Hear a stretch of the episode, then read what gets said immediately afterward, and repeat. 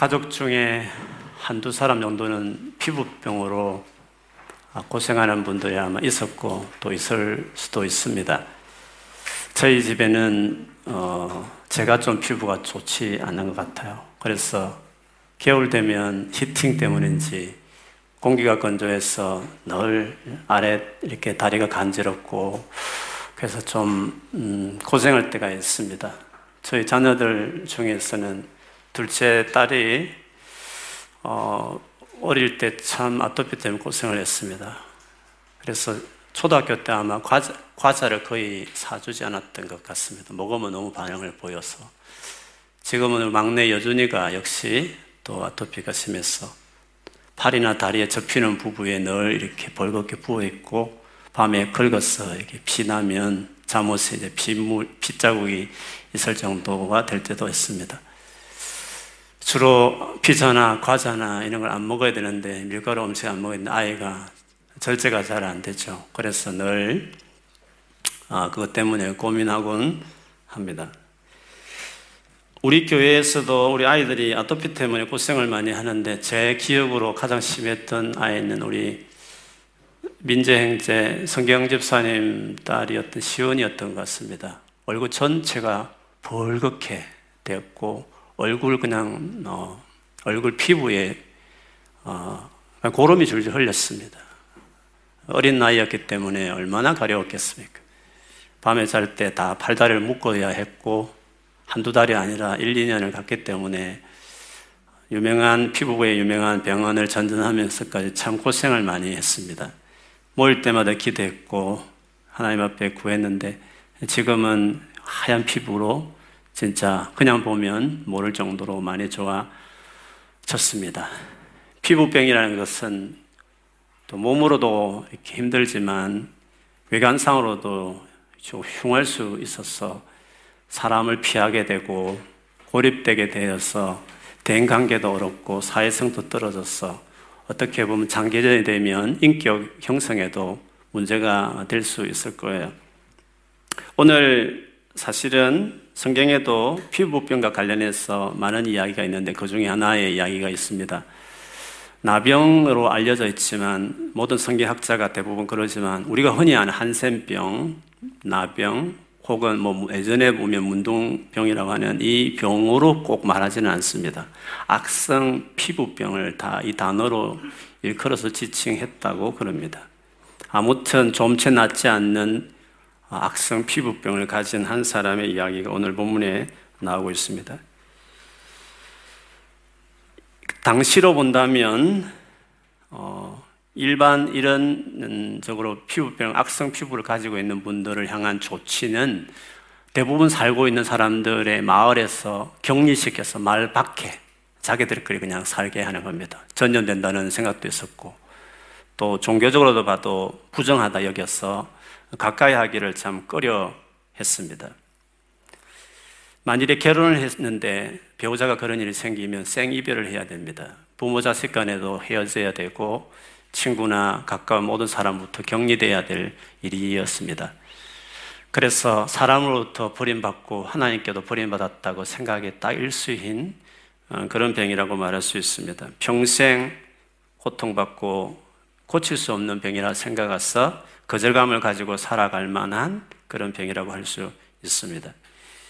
근데 이렇게 어, 비참하게 살아가던 한 환자가 오늘 예수님이 동네에 있다는 소리를 듣고 예수님께 찾아왔습니다. 온몸에 나병이 있었다는 걸 보면 아주 심한 피부병 같고 오랫도록 고통당했던 사람 같아 보여, 보입니다. 그가 예수님을 찾아오는 데는 용기가 참 필요했을 것입니다. 모두가 기피했던 사람, 마주 오는데 피부병 걸린 흉측한 사람을 보면 가던 걸 걸음도 멈추고 피해갈 만도 하고 그가 앉아있는 자세가 더럽다고 앉기를 거부했을 만도 한 사람인데 그가 동네 사람들이 있는 그곳에 예수님 주변에는 언제나 많은 사람들이 모여 있었는데 그 예수를 만나기 위해서 간다는 것은 대단한 용기가 필요했을 것이에요. 그가 그 용기를 이어서 예수님께 나아갔을 때 그가 어떻게 했는가 하는 것을 오늘 첫 절 12절에 이렇게 이야기했습니다. 예수께서 어떤 동네에 계실 때에 온몸에 나병이 든 사람이 찾아왔다. 그는 예수를 보고서 얼굴을 땅에 대고 엎드려 간청하였다. 주님, 하고자 하시면 나를 깨끗하게 해 주실 수 있습니다.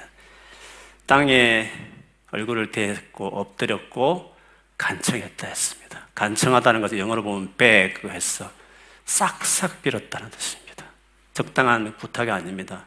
애절하게, 애절하게 예수께 어, 도와달라고, 고쳐달라고 말했다는 것을 이야기합니다.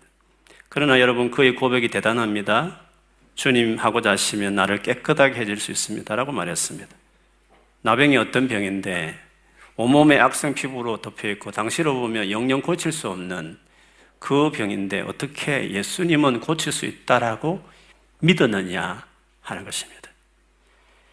모두가 고칠 수 없다고 생각하고 이건 아무리 노력해도 해결될 수 없다고 생각하는 문제에 대해서 예수님이면 해결할 수 있다라고 말한다는 것이 말처럼 쉬운 게 아닙니다. 물론 질병이 없거나 그 문제를 닥치지 않은 사람이야 예수님 다 할 수 있어 이렇게 말할지 모르겠지만 오랫도록 특정한 질병과 싸우고 있고 수, 수년간 그 어려운 문제를 안고 살아가는 사람에게는 이 말이 결코 쉬운 말이 아닙니다. 예수님이면 하실 수 있다, 고칠 수 있고 해결할 수 있다고 고백한다는 것이 대단한 말이 아닐 수 없습니다. 여러분, 사람마다 아무리 노력해도 해결이 안 되는 문제를 한 가지 정도는 다 가지고 살아갑니다. 오랫도록 노력했던 일이지만 해결되지 않는 어려움들이 있는 것이죠. 그것만 생각하면 마음이 너무 힘들고 평생 이렇게 살아야 되나 싶으면 어, 절망이 들기도 합니다. 뭐 저에게는 뭐 그렇게 큰 어려움 없고 예수 믿고 나서 그렇게 문제될 것도 없지만 근데 굳이 찾아보라고 한다면 저의 삶에 가장 어려운 개인적인 어려움이 있다고 한다면 저는 부부 관계가 어, 부부로 살아간다는 삶이 참 만만치 않은 것 같습니다. 물론 그렇다고 늘 말하지만 오해를 하지 마시기 바랍니다. 어, 저마다 저를 아는 분들은 다 저희를 보고 인고 부부라고 말을 하곤 하죠. 뭐 저도 그렇게 생각합니다. 그러나 어느 부분은 다 겪듯이 그런 어려움들이 있는 거죠. 특히나 저는 부모 없이 살았고 제 아내도 부모님 사랑 없이 어릴 때부터 독립에 살았기 때문에 대개 사랑을 받은 경험이 적고 표현하는 방식이 서툴다 보니까 두 사람이 맞춰 가정이 시간이 많이 걸려왔던 것 같습니다. 솔직히 말하면 지금 또 맞춰가는 과정이 있다 이렇게 말씀드릴 수 있습니다. 인간관계라는 것이 그렇습니다. 시간이 되게 많이 소요됩니다. 에너지도 많이 쏟게 되고요. 평생 실험해야 될 인간관계도 있습니다. 기도를 많이 하고 또 기도를 계속하지만 이 바뀌지 않는 관계 어려움을 겪을 때도 많습니다. 제가 아내와의 관계 속에서도 그런 어려운 왜 하나님이 쉽게 바꾸지 않을까? 왜 관계 호전이 이렇게 안 될까? 왜 계속적으로 똑같은 문제로 갈등할까? 이렇게 마음 힘들고 상할까 싶을 때마다 가끔 하나님이 왜 기도 응답하지 않지? 이런 생각을 할 때도 있었습니다. 그런데 어느 순간에 언제, 언제 된지 모르지만 어, 이런 믿음이 생겼습니다. 반드시 예수님을 말미암아 우리 부부는 정말 사랑하고 행복한 부부가 될 것이다 라는 믿음을 어, 갖게 됐습니다. 그런 거 있지 않습니까? 가장 아름다운 그림, 노부부가 손을 딱 잡고 걸어가는 뒷모습을 찍은 사진들을 가끔 보셨을 것입니다. 나는 반드시 저는 부부가 된다는 100% 확신이 있습니다. 복음으로 변화되지 못할 일은 하나도 없기 때문에 그렇습니다. 예수님이 해결하지 못할 문제는 없다라는 분명한 확신이 있기 때문에 그렇습니다. 시간이 더딜 수 있고 가정이 어려울 수 있지만 반드시 예수님은 해결될 수 있다는 100% 믿음이 있기 때문에 그렇습니다. 더구나 왜 이리 변하지 않지? 왜 이리 시간이 오래 걸리지 했던 그 어려운 순간들을 좀 지나고 보니까 다 하나님 뜻이 있더라고요. 더 늦게 응답해야 될 이유.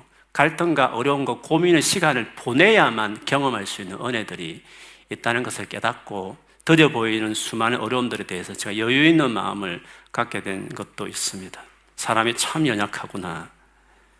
이렇게 연약하구나. 그래서 사람을 쉽게 판단하면 안 되는구나. 그리고 우리가 얼마나 불, 서로를 불쌍히 여기면서 살아야 되는 것인가. 그리고 하나님은 정말 인격적인 분이셨어. 확확 해결하는 게 아니라 아주 디테일하게 우리 삶에 함께 하시고 이끄시는 진짜 하나님은 세밀하고 인격적인 분이시구나 하는 이 모든 은혜들은 그 긴 시간 가운데 경험했던 큰 은혜 중에 하나였습니다.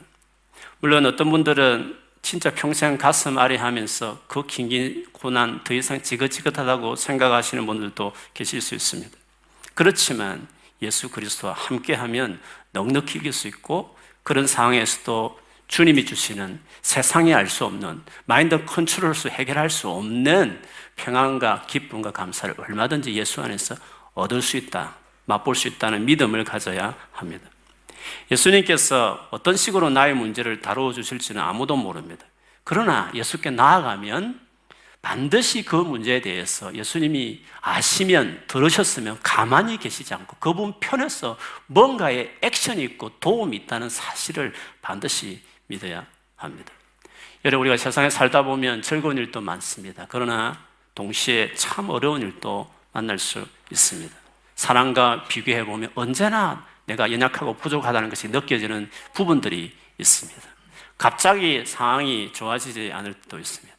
불쑥 질병이 찾아올 수도 있습니다. 예고 없이 어려움들이 찾아오는 것이 우리의 삶입니다. 최근에 런던에서 암으로 수술하신 분이 계셨, 목사님이 계십니다. 6시 이후에 음식을 먹어본 적이 없고, 오가닉 음식으로 먹었고, 언제나 운동을 하셨던 분이지만, 암이 찾아왔습니다. 누구도 예고할 수 없는 일들이 우리의 삶에 닥칠 수 있습니다. 그래서 우리가 살아가면서 제일 중요한 반드시 가져야 될 것이 있습니다. 그것은 믿음입니다. 믿음을 가져야 합니다. 이렇게 말씀드리면 어지가 약한 사람들이나 믿음을 갖는 것이다. 이렇게 하실 분도 있을 것입니다. 정말 그런 것일까요? 물론 고아로 혼자 힘으로 세상을 살아가는 어지가 강한 사람들도 있습니다. 그렇다고 해서 부모가 있는 아이는 의지가 약하다고 말할 수 있습니까? 의지가 약해서 하나님을 믿는 게 아닙니다. 그리고 여러 차례 말씀드렸지만 하나님은 절대로 마마보이처럼 우리를 키우지 않으십니다. 그러니까 여러분 경험하듯이 기도할 때마다 하나님이 슈퍼맨처럼 나타나서 여러분을 도와주지 않지 않습니까? 하나님이 주로 선택하는 방식은 고난과 상처들을 미연에 막아버리고 하나도 겪지 않도록 온실 속의 식물처럼 키우지 않으시고 받아내게 하십니다. 당면하게 하십니다. 그 편을 택하시지만 그분이 하시는 게 있습니다. 함께 하는 것입니다. 그 현장에 함께 하시면서 같이 울고 그러면서 그 순간을 이길 수 있도록 놀라운 지혜와 격려와 도움을 주시는 방식으로 우리와 함께 하신다는 것입니다. 그래서 우리가 믿음을 생각할 때 잘 생각을 해야 됩니다. 믿음이 무엇이냐 했을 때 믿음의 외형, 겉모습, 겉의 모습이 있습니다. 그거는 하나님을 가까이 하는 것입니다. 그 하나님을 찾는 것이 믿음의 겉모습, 이렇게 이야기할 수 있습니다. 알맹이가 있습니다. 안에 있는 알맹이 같은 믿음의 모습은, 모습은 그 하나님을 가까이 하게 하고 찾게 하는 어떤 원동력, 모티베이션이라고 말할 수 있겠죠. 그것은 예수께서 나를 도우실 수 있다. 그분은 나에게 관심이 있으시다. 그분은 나를 불쌍히 여겨주신다. 그분은 나를 소중하게 생각하고 계신다. 하는 그분의 선하심에 대한 확신입니다. 그 확신이 가까이 하게 하고 그 같은 확신이 그분을 찾게 하는 외형을 만들어내는 것입니다. 우리가 하나님을 생각해 보면 주님의 능력에 대한 믿음을 갖는 것은 그래도 괜찮습니다. 주님은 능력이 많으시다라고 웬만하게 교회를 다니는 분들은 믿을 수 있습니다. 그런데 그분이 나를 향한 사랑이 있다라고 믿는 것은 어려울 때가 있습니다. 능력을 믿는다는 것은 일반적인 것입니다. 제너러스하고 객관적이라고 말하시죠. 그러나 사랑을 믿는다는 것은 주관적인 것입니다. 나에게 개인적으로 그분이 사랑하느냐는 것입니다. 다른 사람에게 새롭게 하소서는 다른 사람에게 일어날 수 있다고 얼마든지 그분의 능력을 믿지만 이렇게 상처받고 버림받았고 가치없게 여겨지는 나에게 이런 나에게도 주님이 관심이 있고 손을 내밀어 주신다고 믿는 것은 그렇게 쉬운 게 아니라는 뜻입니다. 오늘 이 나병 환자가 가진 가지고 있는 어려움은 이 같은 어려움이 있었습니다. 12절을 보면 주님 하고자 하시면 나를 깨끗하게 하실 수 있습니다. 라고 말했습니다. 한국에서 흔히 쓰는 개혁 개정 성경을 보면 이렇게 되어 있습니다. 주여, 원하시면 나를 깨끗게 하실 수 있나이다. 라고 말했습니다. 그러니까 주께서 원하실지가 확신이 없는 것입니다. 영어로 보면 Lord, if you are willing, 기꺼이 그럴 마음이 있으신다면 무슨 말입니까? 그분이 정말 원하실까? 라는 확신이 없던 것이었습니다. 기꺼이 정말 자원해서 나의 문제에 관심을 가지시고 내가 안고 있는 이 문제에 대해서 해결해 주시기 위해서 손을 뻗칠 만큼 마음이 있으신지 자신이 없던 것이었습니다. 그가 얼마나 그동안 많은 상처와 거절감과 절망을 갖고 살았는지가 그대로 느껴집니다.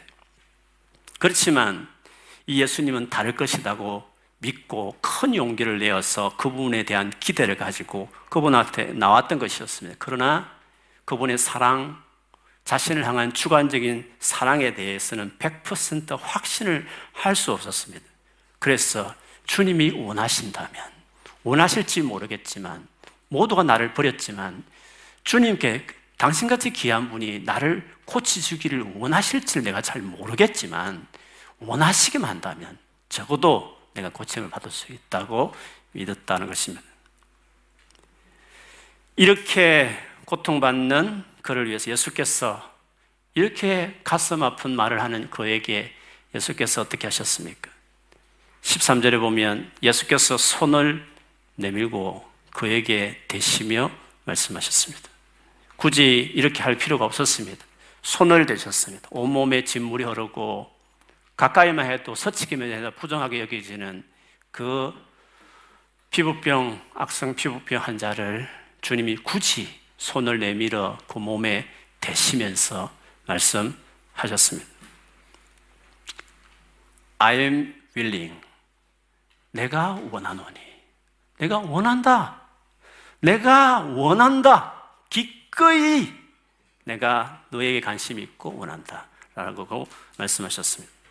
이 말씀은 왜 내가 너를 고쳐주기를 원한다는 것을 믿지 못하니 왜 내가 너의 눈물과 한숨과 잠 못 이룰 만큼 걱정하고 두려워 떨고 있는 것에 관심이 없다고 생각하니 왜 내가 너를 불쌍히 여겨 너의 문제에 함께 하면서 도와줄 것이라는 것을 믿지 못하니 라고 말씀하신 것 같았습니다.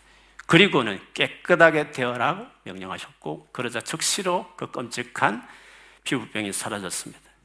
이처럼 믿음의 그 모습은 하나님을 가까이 하는 것입니다. 그분을 찾는 것입니다. 믿음의 내용은요. 그분이 전능하신 뿐만 아니라 바로 나 한 사람에 대해서 개인적으로 관심과 사랑을 가지고 있다고 믿는 것입니다. 하나님의 선하심을 믿고 있어야 그분을 가까이 하되 계속 가까이 하고 찾되 계속 찾을 수가 있는 것입니다. 그래서 믿음의 장이라고 일컬어진 히브리서 11장 6절에 보면 믿음의 모습을, 그 모습과 내용을 이렇게 설명합니다. 믿음이 없이는 하나님을 기쁘시게 하지 못하나니 하나님께 나아가는 자는 믿음의 그 모습이 뭐라고? 하나님께 나가는 것입니다. 내용은요, 반드시 그가 계신 것을 믿어라. 교회 나오는 사람 치고 하나님 계시다고 안 믿는 사람이 별로 없을 것입니다. 다 계시다고 믿을 것입니다. 신이 존재한다. 그 정도를 말하는 게 아닙니다. 히브리서 전체를 읽어보면 그런 말이 아닙니다. 하나님 정말 살아계신 거 맞나? 어떻게 살아계시면 이런 어려움을 계속 두실까? 아무래도 하나님이 살아계시지 않는 것 같아. 나의 기도를 듣고 계신 것이 알아. 라고 생각하는 순간에도 하나님께 나아갈 때는 하나님 아니다. 반드시 살아계신다. 반드시 내 기도를 듣고 계시고 반드시 어떤 식으로 역사하실 것이다. 하나님의 사랑을 살아 계신 것을 나아가는 그때 그걸 믿으라는 것이었습니다. 그리고 또한 그가 자기를 찾는 자들에게 찾는 자들 하나님을 찾는 그것이 믿음의 외형인데 그 찾는 그것이 믿음이죠. 그러면서 뭐라고 했습니까? 상 주시는 이심을 믿어야 할지니라 했습니다. rewards 반드시 찾고 가까이 하는 자들 그냥 두지 않는다. 반드시 그것에 대한 보상이 있다. 하나님 그분의, 그분 편에서 반드시 리액션이 있다. 그 모든 것이 헛되지 않는다. 반드시 상을 주신다. 반드시 그대로 갚아주신다. 그 모양이 그 형태가 어떻게 될지는 모르겠지만 내가 원하는 방식으로 내 때에 안 될 수는 있겠지만 그러나 헛되지 않고 반드시 반드시 하나님을 가까이 하고 찾으면 반드시 그분께서 그 믿음에 대해 보상해 주신다. 그것이 믿음이고 그것이 없이는 하나님을 기쁘시게 할 수 없다라고 이야기했습니다. 누가복음 18장에 보면 예수님이 기도와 관련해서 하신 비유 하나가 있습니다. 이 18장 이 기도의 비유가 어떤 의미인지는 바로 18장 바로 앞에 17장 뒷부분을 쭉 읽어보면 예수님 재림과 관련된 이야기를 하신 다음에 이 비유를 드셨습니다. 무슨 말이냐면 예수님 오실 때까지 그분 오실 때까지 이 땅을 살아가는 오늘날 그리스도인들이 어떤 태도와 마음가짐으로 살아야 되는지를 비유를 통해서 설명하신 것이셨습니다. 그 비유를 드신 목적은 딱 시작한 1절에 이렇게 밝혔습니다. 예수께서 그들에게 항상 기도하고 낙심하지 말아야 할 것을 비유로 말하여 항상 기도하고 낙심하지 않도록 하기 위해서 무슨 말이죠? 기도 멈출 수 있다 이 말이에요. 항상 기도하지 않을, 않을 수 있는 딱 시험 들어서 하고 싶지 않을 때가 있다는 것입니다. 낙심, up, 포기하고 싶을 때가 있다는 것입니다. 주님 그렇게 하지 말라고 하셨습니다. 기도하면 항상 끝까지 포기하지 말고 계속 가까이 하고 계속 찾도록 하기 위해서 주님께서 이 비유를 드셨다고 이야기를 하셨습니다. 그러면서 그 내용을 보면 여러분 기억하시겠지만 진짜 말도 안 되는 불의한 재판관, 돈이 아니고 뇌물이 아니고선 여간에선 재판을 들어주지 않는 돈 따라 움직이는 못된 재판관이 있었고 그 재판관에게 끊임없이 찾아가는 가부 이야기가 나옵니다. 그 비유를 드시고 결론으로 그 비유의 마지막 결론인 8절에 이렇게 예수님이 결론을 내리셨습니다. 내가 너희에게 이르노니 속히 그 원한을 풀어주시리라. 그러나 인자가 올 때, 재림이죠. 인자가 올 때에 세상에서 믿음을 보겠느냐 하시니라. 믿음. 이런 믿음. 이 가부가 보였던 이 태도를 믿음이다. 이렇게 주님이 말씀하셨습니다. 그런데 이런 믿음을 이렇게까지 믿는 사람이 과연 얼마나 있을까? 내가 올 때에 그렇게 믿음으로 살았던 교회 다니는 성도들이 얼마나 있을까라고 주님이 말씀하신 것이었습니다. 예수님 말씀하신 믿음이 뭡니까? 그 가부가 했던 구체적인 태도가 성경에 뭐였습니까? 돈도 없고 백도 없는 그냥 혼자인 그 가냘픈 가장 약한 세상에서 가장 약한 가장 상처가 많을 가장 많은 사람에게 따돌림 받았던 비방받았던 여성 가부 그 가부가 했던 일이 뭐였습니까? 원한을 풀어달라고 하면서 했던 그 자주 그에게 찾아갔어. 자주 그에게 찾아가는 것이었습니다. 그리고 그 재판관 말도 안 되는 그 재판관이 굳이 그 여자의 돈도 주지도 않고 백도 없는 그 여자의 소원을 원한을 풀어준 이유가 뭐, 뭐였습니까? 가부가 나를 번거롭게 하니 나를 괴롭게 할 것 같았어. 그게 그 여, 여인의 말을 들어준 모습이었습니다. 믿음의 그 모습은 자주 찾아가는 것입니다. 언제까지? 응답될 때까지.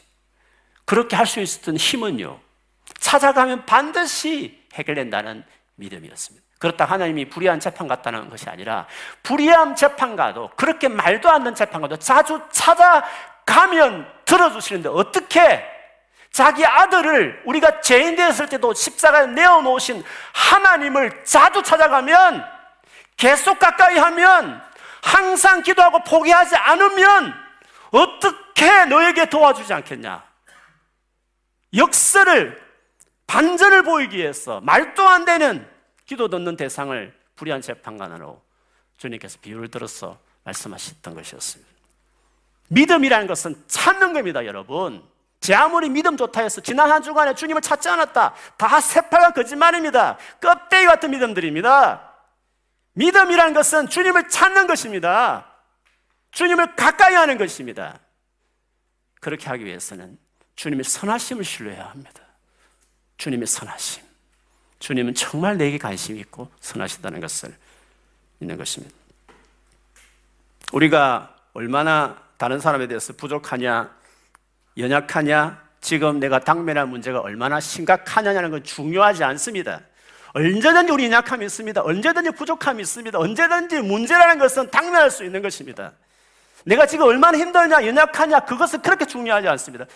더 중요한 것은 얼마나 믿음을 가지고 있느냐, 얼마나 매일 주님을 찾고 있느냐, 하나님께서 자기 독생자 예수를 나를 위해 죽었다고 믿는 사람들이 그걸 믿는다면 정말 그걸 믿는다면 내가 죄인 되었을 때 자기 아들을 십자가에 죽겠다고 죽였다고 정말 기본적인 그 믿음을 가지고 있으면 주님을 찾아야지요. 아들을 아끼지 않는 하나밖에 없는 외아들을 내가 죄인 되었을 때도 내가 연약할 때도 가장 귀한 것 하나님께 가장 귀한 것을 아끼지 않고 주신 그 하나님을 정말 십자가를 믿는 사람이면 그분이 여전하고 그 사랑이 변함없다고 믿는 분이시면 어떻게 주님을 찾지 않는단 말씀입니까? 당신의 믿음이 뭡니까? 정말 십자가를 믿는 사람입니까? 교리로 믿는 거지, 이론을 믿는 거지, 습관을 믿는 거지, 진짜 십자가에 자기 아들을 내어놓으신 하나님을 정말 믿습니까?